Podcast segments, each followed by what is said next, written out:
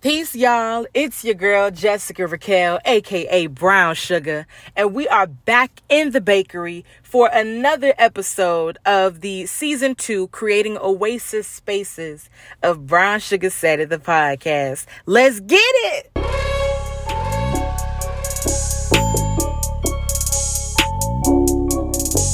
So, in the first episode, I introduced a meditation about um, slow motion moments, right? And then I believe the second episode was um, this first part of a three part series I'm calling the three tree philosophy, something I'm working on. Where basically we take three trees, we emulate them, their properties that we can use to just be better humans, healthier humans, uh, and create oasis spaces for ourselves through being present and being intentional with our actions, our thoughts, and our verbiage in the present and associated with the present. Word. So we spoke about the pine and all that that beautiful thing symbolizes. Now we're going to dive into the palm tree. For the sake of this episode, I want to be concise and just give it two properties. So we're going to embody the property of righteous thought and the property of being prosperous as the palm tree. Let's start with righteous thought. So when I think of righteous thought, I'm sure I've mentioned this in other episodes, but I'm gonna mention it again. Lupe Fiasco, Food and Liquor, y'all already know, is one of my favorite albums, hands down. And in the album, Lupe states, you know, you've got your food in this world, the stuff that feeds you, the stuff that's good for you, and you've got your liquor, the stuff that it takes from you and harms you. But it may be pleasurable, but it's still not good for you. So I take righteous thought as being food for thought, a radical version of optimism in a way, which is funny because I was watching an interview with James Baldwin and Nikki Giovanni. If you haven't seen it, man, email me at brownsugarsaid at gmail.com. I promise you I will send you a link to that interview. There were some points that, you know, I took with a little season and I didn't take all of it in. But for the most part, ah, man, I was digging it. So something I got from it was, you know, yes, we radicalize joy, but I think optimism is is just as essential when it comes to breaking down a lot of these oppressive barriers. So when I think of righteous thought, I think of that being the extension of this radical form of optimism. True? And the base of righteous thought is finding the food, finding the nutrients out of just some shady, shisty stuff like, and that's a superpower if you ask me. If you can find something groovy out of all the funk, man, you're gonna be all right. You you might just know how to live this life thing. Take your moments, take those instances that you really want to just be goddamn upset and angry and you want to destroy something and find you just one iota, just one speck of nutrients. And I promise it'll make it worth it. My coworker even said something pretty pretty cool that kind of got me right mentally. And she said, it takes the body about eight to 12 hours to fully calm down and fully reset from being angry for five minutes, three to five minutes. Think about that. So you get mad, ready, and this is me talking, speaking to myself.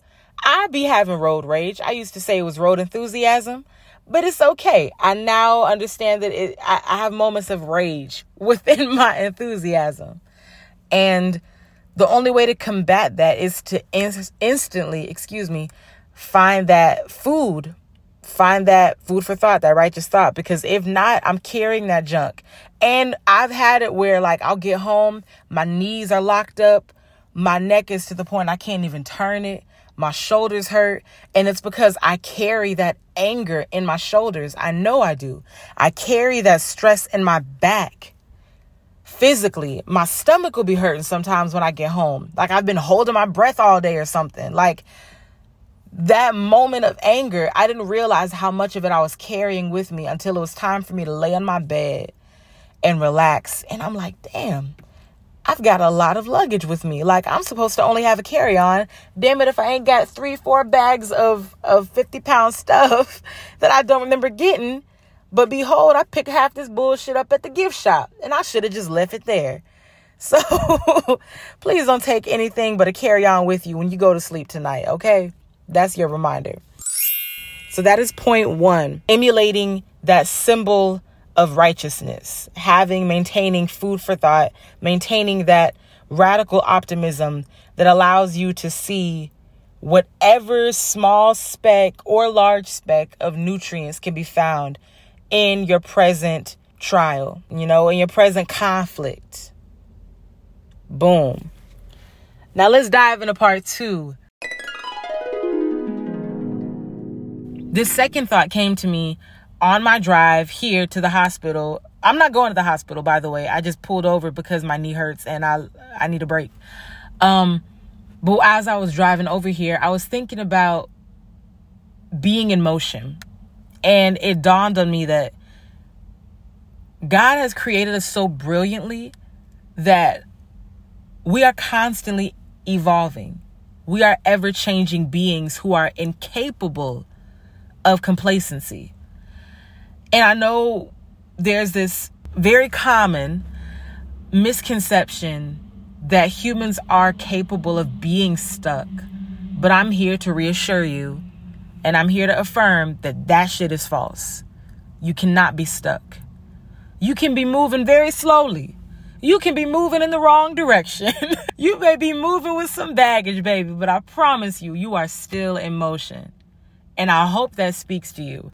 So I'm gonna be jumping around, but I promise it's gonna make sense. One of my favorite books is by Anna Deavere Smith. It's Letters to a Young Artist. And if y'all could see this book, I got it posted on the Brown Sugar Said It page because this thing is filled with color coded tabs and post-its and brackets and highlighted stuff. And it looks like one of my scripts. Like you would think I was doing script analysis in that thing or something. And it's one of my favorite books. And one of the key points that I've taken away from it years later, still embodying it, well, try to embody it, is procrastination is active avoidance. Procrastination is active avoidance, which is very comforting to me because it makes me feel like, okay, so it's not like I've lost momentum. It's not like I've lost motion. I'm still moving. I'm still active it's just rather me being an active pursuit of this thing, I'm an active avoidance. So then it doesn't come a question doesn't become a question of am I capable? Do I have enough energy? Do I have enough resources? It's more so a question of when will I shift my focus? Or will I shift my focus? I think that's comforting. Find peace in that. Find peace in knowing that whatever it is that you are actively avoiding, you have the equipment to actively pursue it. It may take a little work, it may take a little critical thinking, it may take some digging for resources or mentorship, doing your research, going to the library, praying about it, meditating on it, changing your diet, whatever it is. But you have the resources already, the equipment already. It's just a matter of changing your focus. And what I dig about that is is that it's a perfect, again, indicator of this idea that we as human beings were created to be constantly in motion. All living things, all God created things on this earth are ever changing and ever evolving. If you think of the things that aren't capable of being decomposed, that aren't capable of changing themselves completely, they're man made. Like one of my my, my brother's girlfriend said, uh, ain't that some shit that humans invented trash? And yo, when I tell you, when I tell you, I said, ain't that about a bit? Because that's so true. We invented trash. That was our contribution. But when you think about like styrofoam or plastic or whatever else, these things that are supposed to last for a very long time and destroy our earth, they were all man-made. Freaking love bugs. Them holes are everywhere. We cannot kill them. They're man-made. Well, that was a bad example. Okay, I'm, I might delete that. I might edit that out. Y'all get what I'm saying. These things that are incapable of change are man-made. All things created by God are capable and it's innate for them to be in motion and to be active, which speaks to us having this prosperous essence to it. So prosperity doesn't doesn't just speak to financial gain and socioeconomic status and all this other superficial junk. Prosperity at its base is an abundance of something. And we have an abundance of activity, of action, an abundance of focus, an abundance of drive, an abundance of creativity, an abundance of innovation. These are all things that we do not fall short of having. We are not deprived, which segues into a little side note God is not the God of deprivation. So, whenever you have something taken from you, whether it be a relationship or friendship, or maybe um, I'm not going to speak specifically to things that's being taken away from us because I also know grieving is hard and mourning is hard. And that's its own thing that I don't feel necessarily called to speak on right now. And so I'm not. I'm going to use my tact and my sensitivity and I'm going to leave that alone.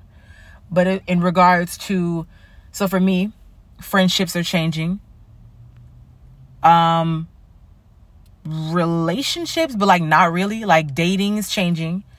Um, and I just, I don't know, I'm finding more so of what I want, what I don't want again, running back to the pine, I'm more aware. I have a firm, tenacious grip. Uh, can you have a tenacious grip? No, I don't know. But I have a firm grip on who I am at my core, at my trunk, and what I want and don't want, and what I tolerate and won't tolerate.